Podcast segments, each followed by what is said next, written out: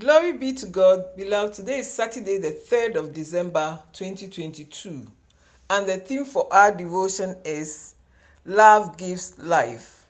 Love gives life. John 3:16 For God so loved the world that he gave his only begotten Son, that whosoever believeth in him should not perish, but have everlasting life. When God wanted to respond to the wickedness of mankind, he sent his Son to demonstrate his love.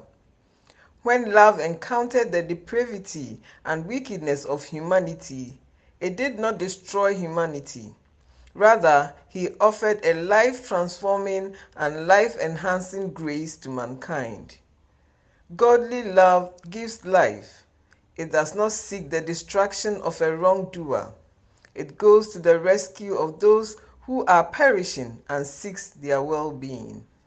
When you come to the point where you are so vindictive, wishing evil upon people, it is an indication that the love of God is no longer in your heart. Shall we pray?